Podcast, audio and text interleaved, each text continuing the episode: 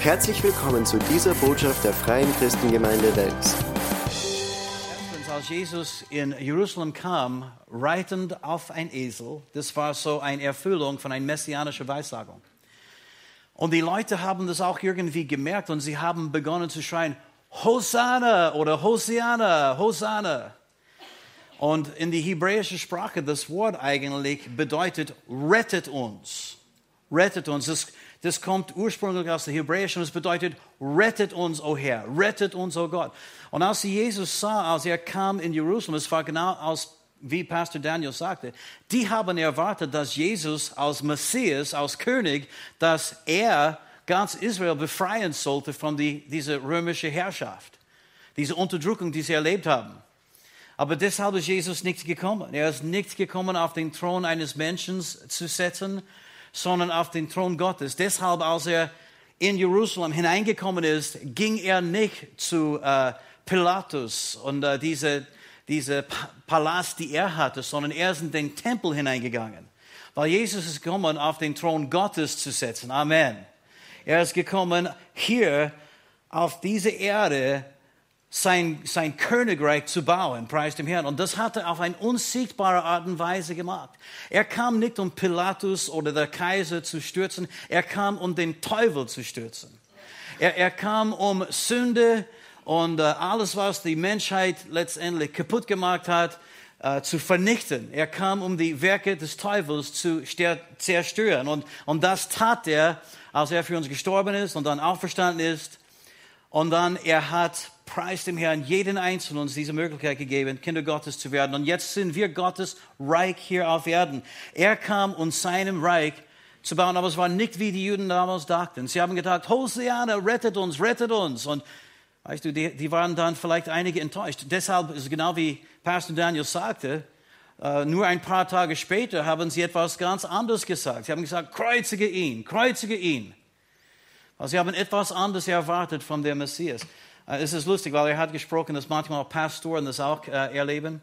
Äh, ich habe in die Bibelschule gehört, als ich in die Bibelschule war, die haben uns gesagt im Pastoraldienst, dass es gibt drei Phasen in den Dienst von jedem Pastor. Die erste Phase ist, Hosanna, gepriesen ist der, der im Namen des Herrn kommt.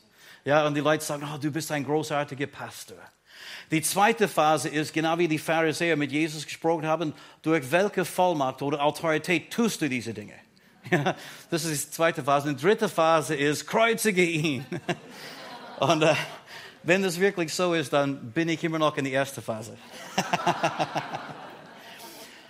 Aber Jesus ist in den Tempel hineingegangen. Es ist interessant, weil er ging in das Tempel und dann handelte er oder tat er bestimmte Dinge, als wenn das Tempel ihm gehörte. Als wenn es sein Tempel war. Er ist hineingegangen und er hat diese, äh, die, die, Tische von den äh, Geldwechsler dann umgeschmissen und so weiter und so fort, als wenn er der Besitzer von dem Haus war. Und eigentlich war er der Besitzer des Hauses, oder? Lesen wir die Geschichte in Matthäus 21 schnell. Matthäus 21 und Vers 12. Jesus trat in den Tempel ein und trieb alle hinaus, die im Tempel verkauften und kauften. Und die Tische der Wechsler und die Sitze der Taubenverkäufer stieß er um. Ich möchte nur sagen, wenn du das in Johannes Evangelium liest, weil Jesus hat es tatsächlich zweimal gemacht. Nicht einmal, sondern zweimal. Er hat es gemacht auch ganz am Anfang von seinem Dienst. Nachdem er sein erstes Wunder gewirkt hat in Kana von Galiläa, sein nächster Schritt war, in den Tempel hineinzugehen und er hat diese, er hat so ein, ein kleine Peitsche gemacht und er hat diese Leute ausgetrieben mit dem. Dann später hat, es, hat er das auch gemacht, kurz bevor er gekreuzigt worden ist. Äh, aber in Johannes, das spricht auch von, die haben auch so alle verschiedene Arten von Vieh dort, auch Böcke und Lämmer und so weiter und so fort. Immer offiziell, wie soll man, äh, Opfergaben, die du hast kaufen können, weißt du, die waren dort und die haben es einfach für die Leute gemacht, ja. Aber Jesus spricht zu ihnen. Es steht geschrieben, mein Haus wird ein Bethaus oder Bethaus genannt werden. Ihr aber macht es zu einer Räuberhöhle. Und es traten Blinde und Lahme in den Tempel zu ihm und er heilte sie. Als aber die hohen Priester und die Schriftgelehrten die Wunder sahen, die er tat, und die Kinder, die im Tempel schrien und sagten, Hosanna dem Sohn Davids, würden sie unwillig. Und sprachen zu ihm, hörst du, was diese sagen? Jesus aber sprach zu ihnen, ja, Habt ihr nie gelesen, aus dem Munde der Unmündigen und Säuglinge hast du, hast du dir Lob bereitet? Jesus ging hinein und er hat den Tempel gereinigt. Ich meine, wenn du äh, Bibel auf Deutsch hast, dann wirst du sehen, die Überschrift von diesem Teil in, in der Bibel, das heißt der Tempelreinigung. Jesus ist hineingegangen in den Tempel. Eigentlich, das war das Haus von seinem Vater. Und er ging hinein und er hat das gereinigt. Er hat alles ausgetrieben, was wirklich nicht Gottes Wille war, nicht Gottes Wunsch war. Und dann, gerade nachdem er das gemacht hat, sind die Kranken und die Lahmen und die Blinden in den Tempel gekommen und er heilte sie. Preis dem Herrn, er heilte sie. Und weißt du, in dieser Geschichte sehen wir drei Dinge, die Jesus getan hat mit dem Tempel. Und es ist für uns auch wichtig, weil, wie Paulus sagte in 1. Korinther Kapitel 3 und auch in Kapitel 6 und dann auch in 2. Korinther Kapitel 6, wir schauen die Schriftstellen jetzt nicht an, aber er sagte, dass wir aus Leib Christi, wir als Kinder Gottes, wir sind Gottes Tempel. Und das hat dann alles auch eine Bedeutung für uns ganz persönlich. Das war ein Bild von was Jesus in das Leben von jeder Mensch tun möchte. Er möchte zuerst hineinkommen und er möchte alles reinigen. Alles, was, weißt du, unrein ist, unheilig ist, alles, was Menschen zurückhält von Gott, alles, was bindet, alles, was Menschen kaputt macht. Er möchte das reinigen, er möchte das wegwaschen, wie wir schon gehört haben, durch das Blut, die er dann für uns vergossen hat. Gott sei Dank, er ist der, der die Menschen Sünden weggetragen hat, als er am Kreuz hing. Das Zweite, was er in das Leben von allen Menschen machen möchte, ist, er möchte unsere ursprüngliche Bestimmung wiederherstellen. Er hat die Leute gesagt, schau, ihr habt das Haus meines Vaters zu einer Räuberhöhle gemacht, aber eigentlich, das ist ein Bethaus. Es sollte ein Bethaus sein. Hier sollten wir beten. Hier sollte Gott gelobt und gepriesen werden. Das Zweite, was er möchte in unser Leben tun, ist, er möchte unsere ursprüngliche Bestimmung wiederherstellen. Es ist so, dass ein Mensch versteht und kennt seine Bestimmung und Gottes oder, oder den Grund, warum er lebt, den Sinn seines Lebens, versteht er nicht, bis er Jesus Christus kennt. Es ist Genau wie es geschrieben ist in äh, Epheser Kapitel 2, Vers 10. Wir sind sein Gebilde oder sein Meisterstück in Christus, Jesus, geschaffen. Zu guten Werken, die er im Voraus bereitet hat, damit wir in ihnen wandeln. Der hat gute Pläne für uns schon vor der Grundlegung dieser Welt ausgedacht und geplant. Aber die werden wir erst entdecken, wenn wir in Christus sind. Äh, für mich, ich war so 23 Jahre, als ich Jesus kennengelernt habe. Bis dieser Zeitpunkt aber habe ich meine eigenen Pläne gemacht. Und äh, statt die Bestimmung, die Gott für mich hatte, zu erfüllen, ging ich, ging ich in eine ganz andere Richtung. Und so war das auch mit diesem Tempel dort in Jerusalem. Eigentlich hätte es ein Bethaus sein sollen. Ja? Menschen sollten dort hinkommen und Gott loben und preisen und an, anbeten. Aber das Haus war fast wie eine Bank. Weißt du, die haben Geldwechsler dort und die Geldwechsler haben zwischen 4 und 8 Prozent, äh, wie sagt man, äh, verdient auf, auf jede ähm, Transaction. What is the word? So. Bei, bei, bei jeder Wechsel, jedes Mal. Und weißt du, Jesus hat es gesehen, diese Korruption und wie die Leute ausgenutzt und, und wie die Leute dann, weißt du, wirklich Gott dort nicht erleben konnten und es hat ihn wirklich geärgert. Der Tempel, die eigentlich da war, um Gott zu anbeten, hat eine ganz andere Bestimmung bekommen von den Priestern, die letztendlich das alles verwalten haben. Und Gott, er möchte unsere Bestimmung wiederherstellen. Er möchte uns wieder an diesen Ort bringen, wo wir erkennen, warum wir leben. Er möchte uns zeigen, was er für uns schon vorbereitet hat. Und weißt du, das hat viel mit Lobpreis und Anbetung zu tun. Amen. Wir als Gottes Tempel heute, als Gemeinde, aber auch als Christen, als Menschen, die Tempel des Heiligen Geistes sind, weißt du, eine von unseren höchsten Bestimmungen ist, ist eigentlich den Herrn zu loben und zu preisen. Den Herrn anzubeten von ganzem Herzen. Deswegen gefällt mir diese Geschichte so. Weil, weißt du, als Jesus hineinkam, haben sie regelrecht geschrien. Die, die waren nicht leise. Weißt du, ich meine, es gibt einige Kirchen, wo es gibt ein Schild, leise. Dies ist ein Bethaus. Und ich denke, weißt du, offensichtlich haben sie äh, das Evangelium nicht gelesen, weil, weißt du, die Leute, die den Herrn gelobt und gepriesen haben im Evangelium, das war nicht leise, das war sehr laut. Es ist interessant, wo steht, dass sie schrien. Das Wort in der griechischen Sprache ist kratzo.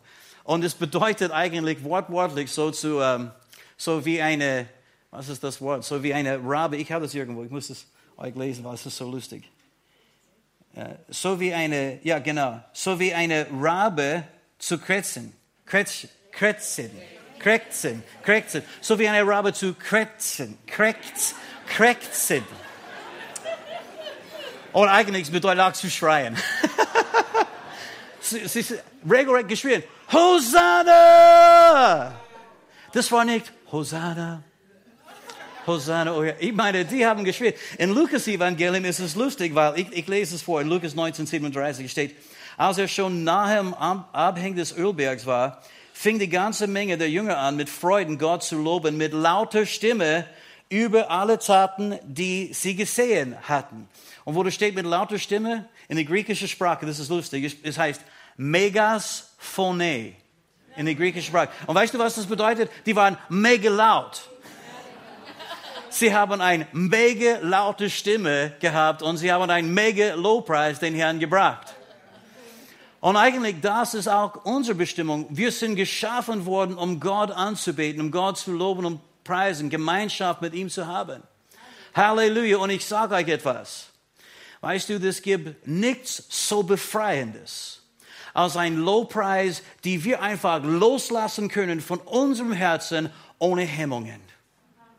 Judy hat heute von einem Durchbruch gesprochen und ich sagte etwas, wenn du einen Durchbruch erleben möchtest, dann fang an, deinen Mund aufzumachen, schreie zum Herrn mit einer mega Stimme, mit einer Lautstärke und lass dein Lob einfach freigesetzt werden und du wirst sehen, Gott wird kommen und er wird Mächtiges in deinem Leben tun. Halleluja. Die haben gesagt, Hosanna, rette uns. Und Jesus kam, um sie zu reinigen. Jesus kam, um diese ursprüngliche Bestimmung zu wiederherstellen. Und das Letzte, wir haben es schon gesehen, auf einmal kamen die Lahmen und die Kranke, die Blinde und er hat sie geheilt. Und das ist auch ein Bild von was Jesus in unser Leben tun möchte. Zuerst, er möchte, dass wir ganz gesund sind. Und zweitens, er möchte durch uns auch sein Wunder wirkende Kraft fließen lassen. Wir sind sein Tempel hier. Wir sollten ein Gebetshaus sein. Wir sollten ein Haus des Lobes und Anbetung sein. Wir sollten in die Bestimmung wandeln, die der Herr für uns hat. Und weißt du, wenn du Gott lobst und preist und wenn du Gott anbetest, dann auf einmal, er wird auch dir Dinge offenbaren. Weißt du, Werke, die du tun kannst. Und auf einmal werden auch die Lahme zu dir kommen und die Kranken und die Blinde. Und weißt du, sie werden auch wieder sehen, sie werden wieder gehen können, sie werden geheilt werden. Das ist, was Jesus mit jedem Einzelnen von uns machen möchte. Sag einmal, ich bin ein Tempel des Heiligen Geistes. Gott lebt in mir. Sag mal, Jesus lebt in diesem Tempel. Halleluja. Und er ist, er ist hineingekommen, um uns zu reinigen. Er ist hineingekommen, um unsere ursprüngliche Bestimmung zu wiederherstellen. Und er ist hineingekommen, um uns zu einem Segen zu machen für diese ganze Welt. Amen. Und weißt du, ich glaube, das ist kein Zufall, dass er bego- begonnen hat mit der Reinigung des Tempels. Ich glaube sehr wohl, es gibt eine Verbindung zwischen heiliges Leben und auch unsere Bestimmung zu erfüllen. Ich glaube, es gibt eine Verbindung zwischen heiliges Leben und auch die Kraft Gottes, die durch uns fließen sollte. Und wenn wir das haben möchten, ich möchte euch ermutigen, Leute, ladet Jesus ein. Du sagst, ja, ich bin schon von neuem geboren. Weißt du, wir können heute nochmals sagen, Herr, komm hinein, reinige alles, verändere alles. Ich bin dein Eigentum, ich bin dein Besitz. Komm und lebe in mir, als wenn dieses Haus dir gehört und mache alles, was du machen möchtest. Verändere, verändere alles, was du verändern möchtest. Halleluja. Amen. Preis dem Herrn. Und ich sage dir, auf einmal wirst du Dinge sehen, die du vorher nicht gesehen hast. Auf einmal wirst du erkennen, warum du lebst.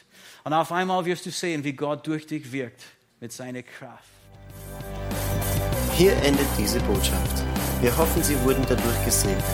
Für mehr Informationen besuchen Sie uns unter www.fcg-wells.at.